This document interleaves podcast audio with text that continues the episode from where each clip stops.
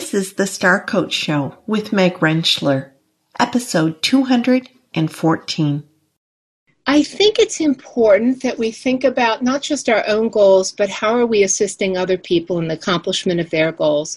I look at this partisan debate over mask wearing, and I'm just kind of aghast that it's all about me. You know, I shouldn't have to wear a two ounce mask. And I think in the 20th century, there was this real self improvement, self help, self this, self that.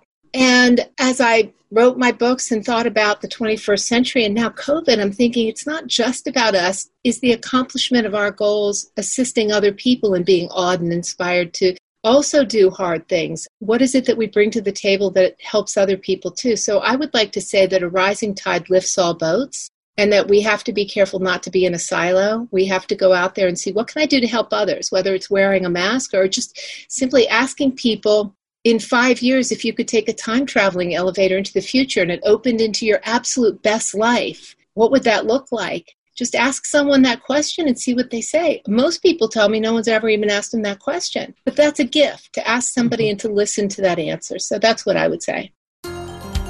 Welcome to Star Coaches, the show for professional coaches that brings you coaching strategies, tools, and resources. Whatever your focus or niche, take a front seat weekly as industry leaders, decision makers, and innovators share their wisdom and expertise on the ins and outs of successful coaching. Now join your host, Meg Rentschler, as she connects you with your star coaching potential. Well, hello and welcome to the show. I am delighted to have you here. I'm your host, Meg Rentschler, and want to thank you for spending time with the Star Coach Show as we continue to explore different strategies, tools, and resources. And I used to say to help you be the best coach you can be, and that certainly is the focus of the show. But I've been delighted to hear more and more of leaders that are listening to the show and other people who are gaining from the guests that we have who aren't necessarily coaches, yet the strategies, tools, and resources that we talk about in just showing up at your best is, is resonating with so many people. And I'm always thrilled to hear how the different episodes are impacting you. Now, when we think about being impacted by life and creating our best life, that is exactly the specialty of our guest today. Caroline Adams Miller is going to be talking to us about the science behind creating successful goals. And we're going to talk about that in just a second. I do want to reiterate that I'm hearing from several of you that a goal that you have is to get more coaching hours and to be able to practice and get some direct feedback to build that coaching muscle. And that is something that I'm working on, pulling together a program and would love to hear from you if that's something that interests you. And just a little tweak to that. I've also heard from several people who are realizing that they needed their mentor hours for recredentialing. So I'm going to be starting a mentor group pretty quickly out of the gate here to, while we can't get that done by the end of December for credentialing, we have a little bit of a grace window with the ICF. So if you're in the place of thinking, yeah, I need mentor hours for my recredential, shoot me an email, meg at a focusonresults.com. I have several coaches who are interested in that and certainly want to let you know that this isn't the normal time of the year that I would do it, but because of all that has been going on in the world, I think that's something that fell off of people's radar and they're needing, they're realizing that they need it. And that is something that we can take care of. So Meg at a focus on results.com. I would love to hear from you. If you have any questions about any of that, once again, just shoot me an email. Now let's talk about our fantastic guest today.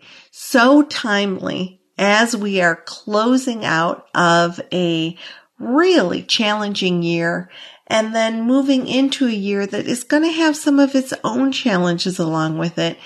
I am thrilled to be visiting with Caroline Adams Miller. Caroline, as I mentioned before, is one of the world's leading experts on the science behind successful goal setting. This isn't like, oh, just what do we think might be the best way to set goals? No, this is the science behind goal setting. And then the use of good grit to achieve hard things. Many of us have faced many obstacles over the last several months and being able to use that good grit to achieve hard things is probably exactly what we need to hear about. Now, Caroline was a guest on episode 36, so many moons ago, to talk about her book, Getting Grit. And at, in that interview, we talked just a little bit about her book, Creating Your Best Life. And it is being reissued because it sold over a hundred thousand copies. Isn't that exciting? And Caroline and I decided that it would be really good to get her research backed actionable strategies in front of you to help you cultivate more grit and dig deeper into clarity and a plan to achieve your toughest goals, those goals that are really going to help you create the kind of life, business, relationships that you really want in life.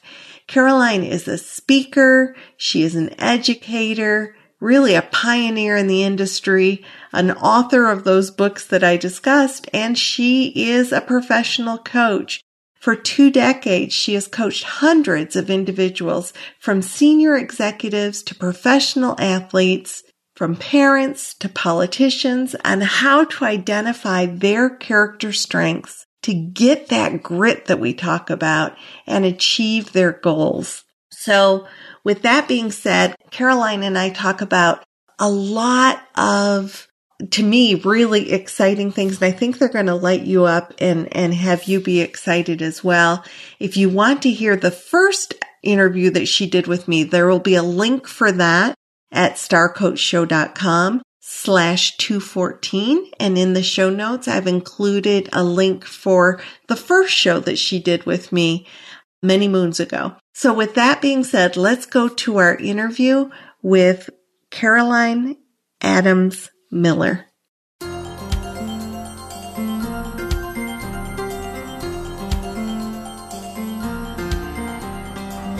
Caroline Miller, welcome to the Star Coach Show. Thanks for coming back and being with us again. What an honor. Thank you for having me. Again. I, absolutely. I would have you again and again.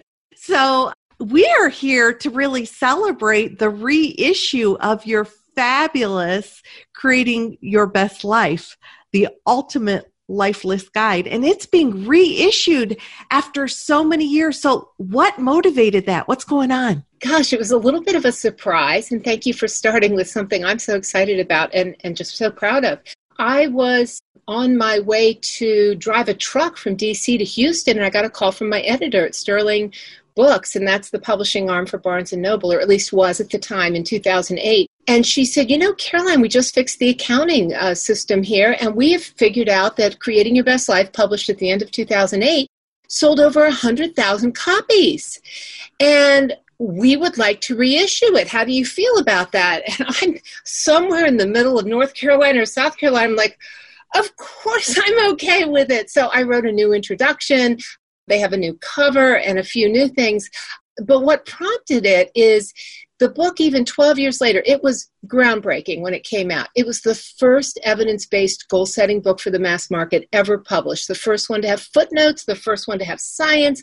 More than that, it was also the first to connect the science of happiness with the science of success. So it broke all kinds of new ground. But 12 years later, I'm standing in line at an outlet in Rehoboth Beach, Delaware, with a lot of Le Creuset in my arms.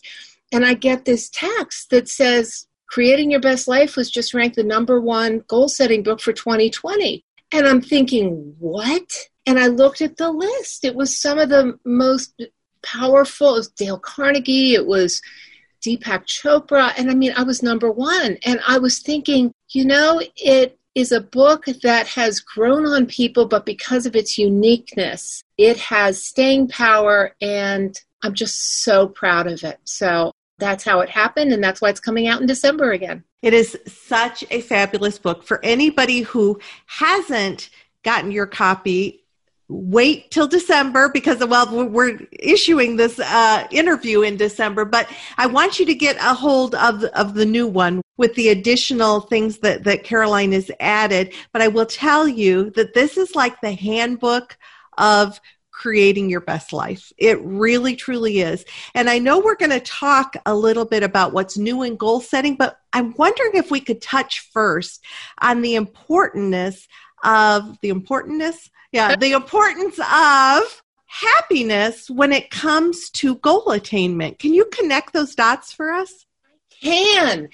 I had this aha moment at the University of Pennsylvania back in the fall of 2005. I was one of the first, I think, 32 people in the world to get a master's degree in applied positive psychology at Penn, and that was the science of positive psychology. And so I'm in this classroom at Huntsman Hall at UPenn, and this research paper is assigned to us. I still remember where I was when I read it. And it's called The Benefits of Frequent Positive Affect. And it's three of the, you know, leaders of the positive psychology field, Sonja Lyubomirsky, Laura King, and Ed Diener. And what they had done is a meta-analysis of all the findings on success ever done. So they looked at longitudinal, correlational, causal, every kind of research you could look at about success success with work, success with health, success with friends, whatever. And what they found conclusively, it wasn't even a close call, is that all success in life is preceded by being happy first. And I just remember the scales coming off my eyes, thinking that explains some of the misery I've had in my life of thinking if I just got that swimming time or that grade or that whatever, I'll be happy. And so when you when you turn it upside down and you say it's really about flourishing first, which then sets you up for a variety of different reasons that we can go into or not. When you flourish first, a lot of other things happen that then make it far more likely that you're going to think differently, behave differently, connect with other people differently. And th- therein lies the difference between being happy before you're successful and successful before you're happy. So, so good. Yet yeah. there might be people listening thinking, but happiness feels so like how do i grab it how do i how do i get some of of that so what would be some things that you would say about if our intention is to really focus on the happiness, yeah. what what would we be focusing on? Well, that's such a good point. So I'm so happy that that's the question you asked. So it's not just happiness as in happyology. The word um, happiness has kind of been made fun of, and so flourishing is the word that's replaced it in the last 15 years. But what flourishing means is not just a smile on your face, it also means being proud, being awed, being content, being mindful, experiencing love. And so I think there's something like 11 to 15 words that mean happiness or flourishing. So it's not so much the pursuit of happiness that we're after, it's about living our lives in such a way where happiness is the byproduct of the choices we're making, what we're thinking about, and what we're choosing to do. And these are called wise interventions or positive interventions, right from positive psychology. Lots of research on them, like the three blessings exercise. You know, count your blessings at the end of the day. Why did these good things happen to you? And how do you feel recalling them? because gratitude is one of the interventions you can do on yourself that ups your well-being a sense of gratitude is also a sense of flourishing so what you're doing is you're optimizing the way you live the way you think and in the process of that you become a slightly different person you, you have a different filter uh, in terms of how you see other people how you see yourself how you see the world that is what sets you up for success in your goals excellent and then when you when you are focusing on your goals and we're thinking about goal setting, I know some new things have come up yeah. about that. So, what do we want to kind of increase our awareness about when it comes to goal setting? setting. Okay. So this is where I think I might be most proud of creating your best life. Oh, another assignment we had at Penn was on goal setting theory, which is Locke and Latham. And it's one of the oldest theories in management. In 1990, they established goal setting theory. It's been proven, it's, I think, the number one tested management tool uh, if you look at organizational psychology and organization, organizations, period. But most people don't know goal setting theory. The science of goal setting has been in academia for decades, and yet it had never hit the mass market till I wrote my book. The only other book I'm aware of that has brought it out is John Doerr's Measure What Matters. So I brought out goal setting theory, Locke and Latham, and that's learning goals and performance goals. One of the most important things people have to do that they don't know about is that SMART goals and OKRs, objectives and key results, and KPIs, key performance indicators, that's not goal setting theory. If you think SMART goals is all about science or OKRs, it's not. And so, in a very brief way, goal setting theory establishes that not all goals are created equal and that you have to separate them before you actually establish your plan to accomplish them into learning goals, things you've never done before, and performance goals, things you have done before. And that's where you separate out the metric by how you'll measure success and so on. I'll just add one more thing every disaster in business history, if not people's personal history, has come from people not knowing the difference between learning goals and performance goals. And I'll just give you one example, and oh, that's oh, please the 737 MAX, this disaster that killed hundreds of people what happened was Boeing rushed a plane into being because Airbus had beaten them to the punch by developing a more fuel efficient, kind of huge airplane. And Boeing had been asleep at the wheel, not innovating, kind of fat and happy, thinking, let Airbus have this. When American Airlines called them and said, hey, we're about to place an order with Airbus. You're going to lose us as a customer. At which point, Boeing is just freaking out. And it's like, oh no, wait, wait, wait, we'll get you a plane. So they skipped all of the things that you have to do to develop develop a brand new plane and they just kind of tweaked the old 737 i think dreamliner which is what they did was they had a learning goal. They had to develop a new kind of plane that they'd never developed before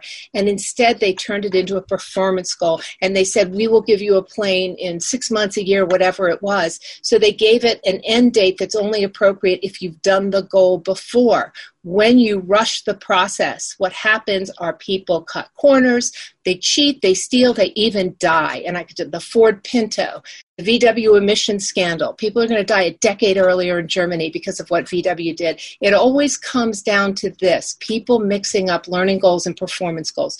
Knowing the science is one of the most critical things you can do as a coach or a person because we're coaching people on goal accomplishment, progress, and accountability. I mean, think of the key core competencies of the ICF. And, and yet, I would say the vast majority of coaches have never heard of goal setting theory. And they will because they're going to read Creating Your Best Life. Yeah. So, with that, when we think about being clear, is this something I'm still learning? Is this something that I can reach into a success experience because it's the same, um, not because we're we're creating something new out of something old? What? How does that, if at all? Because I really want to get into your bridge framework. So, how does that fit in with your bridge framework? Okay, and so I coach a lot of senior leaders and CEOs in a variety of different companies. I, I mean, countries, uh, New Zealand, the Middle East, the United States, whatever. So I have my ear to the ground on how are their companies setting and pursuing goals, and what is the senior leadership doing, and how are they measuring the progress of the people who they mentor or, or who report to them. And what I kept hearing about were OKRs, and and yet it didn't fit goal setting theory. So objectives and key results is something that came out of Intel in the 1970s. White male engineers primarily Andy Grove, took the Management by Objectives by Peter Drucker from the 1950s. He tweaked it and he came up with OKRs and KPIs. And it's stuck. Now, it's an acronym that doesn't really mean much to, it doesn't evoke, you know, big thinking, but beyond that, I knew it was broken. I knew it wasn't goal setting theory. But beyond that, the field of psychology and motivation has continued to drive forward. And there's all this new research on motivation, on gender differences in pursuit of goals, neurolinguistics. I mean, so much new research, um, psychological safety. And none of this is reflected in OKRs and KPIs, right? Yet so many companies are using OKRs and KPIs from the 50s. if you, I mean, if we go back back in your plan. Yes. So I went away to a cat. I mean, I've been working on this for years, ever since Creating Your Best Life came out. I've been working on continuing to advance it. And it turns out that the field of goal setting has not really been innovated by a woman ever. It started in 1906 with, you know, Henry Ford and kind of the Ford Motor Company, and then it went to Peter Drucker, then it went to Andy Grove at Intel, then it went to goal setting theory in the 1990s, and here we are in 2020, almost 2021, and there's never been a woman's voice centrally at the at the heart of goal setting. What I'm finding is a lot of the research that's out there about things like give and take, Adam Grant's give and take. One of the things that, that is true that most people don't know is that when you give as a woman in, in the workplace, you don't always end up at the top of the success ladder like Adam Grant promises. Men end up at the top of the success ladder because when women give, it's taken for granted. When men give even a little bit, you know, they're treated like you know, conquering heroes. So all this gender research has not been looked at in terms of goal setting. So I took myself to a cabin in July and I sat there for almost four weeks by myself, not speaking, covered the walls with paper, and I went through every single facet of research on how to be successful that was still missing from OKRs, KPIs, SMART goals, whatever that's my new bridge framework. What I came up with was an acronym, B R I D G E, and it's the how of goal accomplishment that rolls all the new research in. So B is brainstorming. When you get into the brainstorming about how you're going to accomplish goals, it does cover this is it a learning goal or is it a performance goal? Relationships. This is one of the most important parts of positive psychology because the saying is other people matter. If you aren't looking at the contagion, the contagion of people's behavior and thinking and standards when it comes to pursuing goals, again, you're asleep at the wheel. So you have to take a look at the relationships. Who do I want with me on this journey? Because I think what we're doing is we're heading to a destination. What's the dream outcome? Not what's the OKR, what's the dream? We know that simply using the word dream evokes a whole different kind of pathways thinking in the brain. So it's where are you going? Well, the bridge is what takes you there. I is the investment. Oh, sorry. yeah, that's okay. It's just so good. But I, I about relationships, when people think about relationships, there's a big power, and this is covered in your book about the kinds of people that we choose to have relationships with. Do you can you just touch on that a little bit?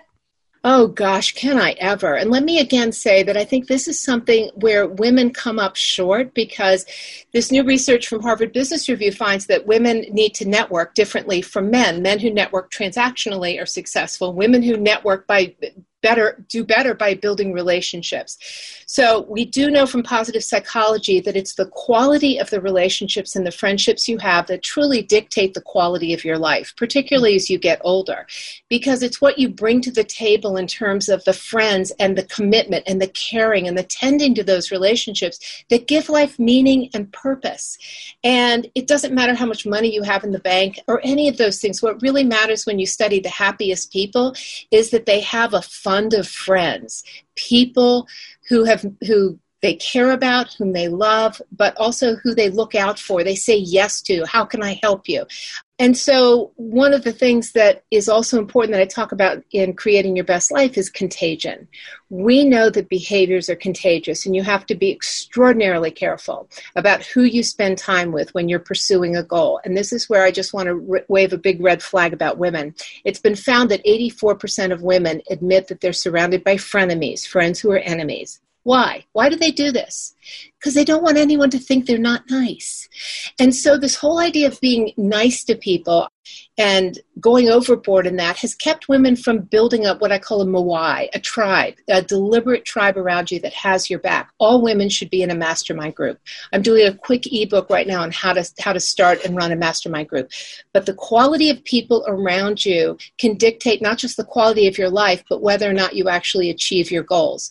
Because women tend to be very passive aggressive or passive destructive, according to the research, when they see another woman succeed or they see somebody going after a big dream. Now, I want to say that's kind of pigeonholing women, except the research does show this. Women do not always believe and achieve in each other. They tend to befriend, but they don't believe and achieve. And we have to learn to do this.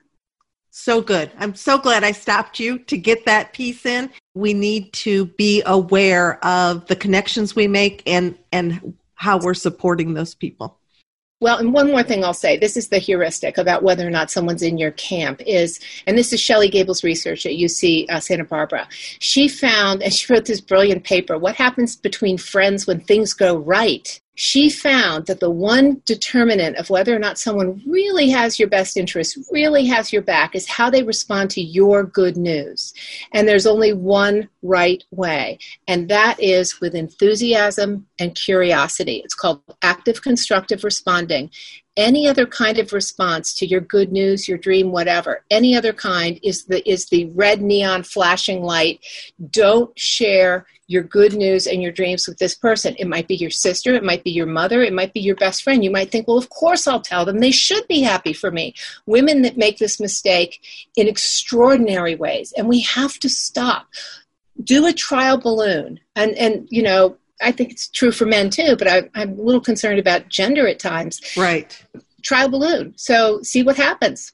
And I love the fact that you have built so much into that that vision of you sitting in the cabin with all the research all around you was actually awe-inspiring and that we're building this bridge is built on all of that energy is exciting so i stopped you at i what's your i the investment, the investment of your character strengths. That's other new research. When we use our top character strengths, and I use the Values in Action Character Strengths Survey, but when we know and use our top strengths in, in the pursuit of our goals, not only are we more successful, we're also happier. So it's an investment of time, money, character strengths. Anything you have to invest in the process, you have to look at up front.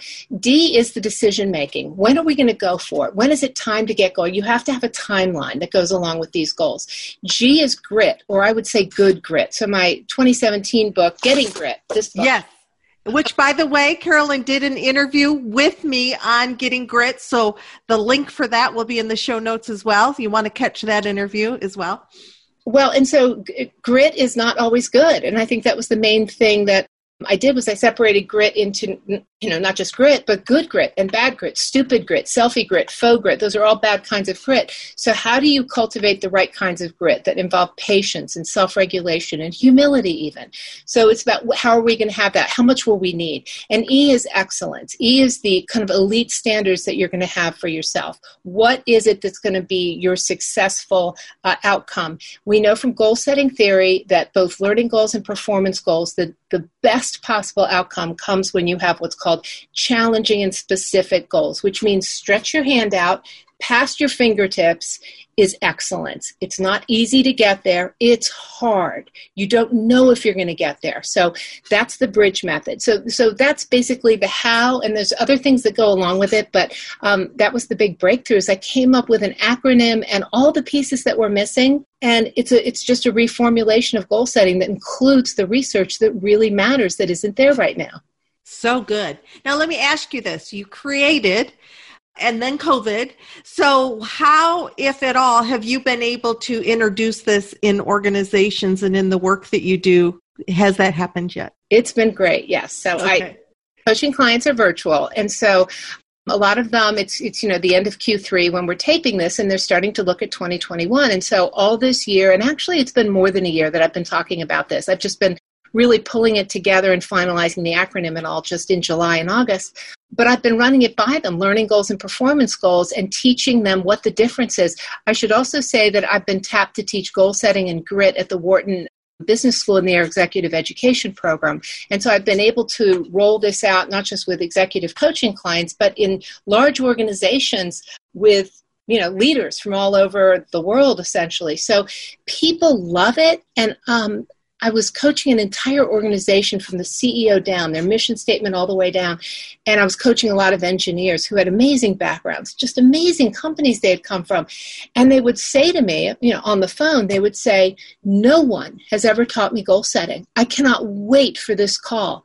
And I would say, How old are you? You know, 40, 42, best companies in Silicon Valley they had been. Mm-hmm. And they had been held responsible for different goals, but nobody ever explained to them, well, this is how we got there, this is what it is, do you have these qualities, how are you going to learn it, where are you going to go learn it? And consequently, the outcomes are all over the place. So I don't think most companies have the slightest idea how to set goals properly. So my next book after creating your best life is is the updated version of that truly with this new acronym so that's that's the next book that's the next book. So that's not the book coming out in December, but we can look forward to the next book is going to have the bridge in it. Yes, so this is being reissued in December. Creating Your Best Life for those of you who can't see. Uh-huh. Yeah. And so after that, we didn't have time to update all the findings or include my bridge methodology. It was just so fast when they called. It, that was right. February. Plus, and you were driving. It's kind of hard to write and drive at the same time. I was driving. It was great. It was one of those calls. It's like, what? So the next book will be that, and I have my publisher is bidding on it right now. So that's kind of where things are. Yeah. Excellent. Excellent. We'll definitely have to have you come back when that book comes out to let us know what you included because I guarantee you you'll have come up with even more to flesh that out and to, to bring it forward so that it adds value. What else about goal setting and creating your best life do we want to be sure that we include today to really create the vision? I think it's important that we think about not just our own goals, but how are we assisting other people in the accomplishment of their goals. I look at this partisan debate over mask wearing, and I'm just kind of aghast that it's all about me. You know, I shouldn't have to wear a two ounce mask. And I think in the 20th century, there was this real self improvement, self help, self this, self that. And as I wrote my books and thought about the 21st century and now COVID, I'm thinking it's not just about us. Is the accomplishment of our goals assisting other people and being awed and inspired to also do hard things? What is it that we bring to the table that helps other people too? So I would like to say that a rising tide lifts all boats and that we have to be careful not to be in a silo. We have to go out there and see what can I do to help others, whether it's wearing a mask or just simply asking people in five years, if you could take a time traveling elevator into the future and it opened into your absolute best life, what would that look like? Just ask someone that question and see what they say. Most people tell me no one's ever even asked them that question. But that's a gift to ask somebody and to listen to that answer. So that's what I would say. Oh, so, so, so good. I appreciate you bringing your work forward to us. I am thrilled that your book's being reissued and a hundred thousand copies way to go. And just imagine all the people. I mean, a 100,000 is awesome, but that's not at all touching everybody who needs to read your work and understand the power of the kinds of teachings that you have in this book and that are coming forward from you in the future. So thank you. You're a gift to all of us. You know, you're just so kind. What you just role modeled for everyone is active constructive responding, enthusiasm about my success, and curiosity. What's in it? I mean, that's exactly how we all need to be trained to respond to other people's good news. And let me say one other thing, because we're, we're women, and I think your audience might be a lot of female coaches. It is very difficult for women to be seen as experts in fields where traditionally they've heard a man's voice. And I think this is why no woman has ever, ever been seen as the key motivational speaker or expert on goal setting because the research shows that when women are, are experts and know more than men, for example, in an area that's traditionally been male dominated. I mean, CEOs don't often listen to women about goal setting. It's harder for us to break through. And so it is important for us to see other women who are experts in their fields and uphold them and share their success because until we do, we'll never be seen as experts in the fields that are important to us. So this is another area where women, I think, have to catch up to where men are. So, and people of color, I'm going to say, women and people of color have it so much harder being seen as experts. So your show really helps to bridge that gap because the more airtime a person gets, the more likely they are to be seen as an expert. Well, I am thrilled to do it and know that there is so much excellence out there, and you're helping to push us to just reach a little bit further. So thank you for that. Yeah, and thank you. This is really just such a nice opportunity, and you're doing such, you've really stuck with this. And so many people don't stick with a podcast. And so when I saw that you're not just going strong, it's just years of this, I'm just so impressed. So, congratulations to you.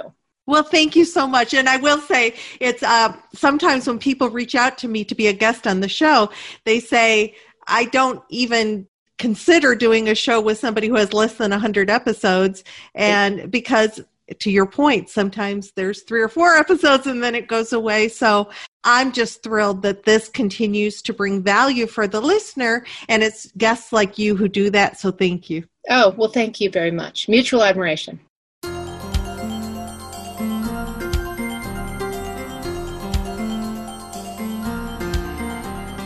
I want to once again thank Caroline Miller for joining the show, bringing her expertise forward. If you'd like to know more about Caroline, about her books, the work that she does, go to starcoachshow.com slash 214 to go directly to the show notes for her show and all the links to be able to connect with the goodness that is Caroline will be there. Now, next week, I invite you back. I will be visiting with Julie Ciardi about creating conversations on Instagram. Now, I asked her specifically for us to zero in on Instagram because I think it is a platform that many coaches can use really productively to connect with their clients. Now, the philosophies and the strategies that she shares certainly can be used on other platforms as well, but we decided to zero in on Instagram because I haven't really had a lot of shows around Instagram. So next week, come back and learn how to show up on Instagram in a way to attract clients. If you're enjoying the show, please rate and review wherever you are listening to the show because the more rates and reviews we receive, the more people find our show. Remember to join me if you would like. I would love to have you join me at Facebook Live on the Star Coach Facebook page every Wednesday morning, 9 a.m. Central, 10 a.m. Eastern. Until next week, this is Meg Rentschler wishing you the very best for your coaching success. Have a fantastic week.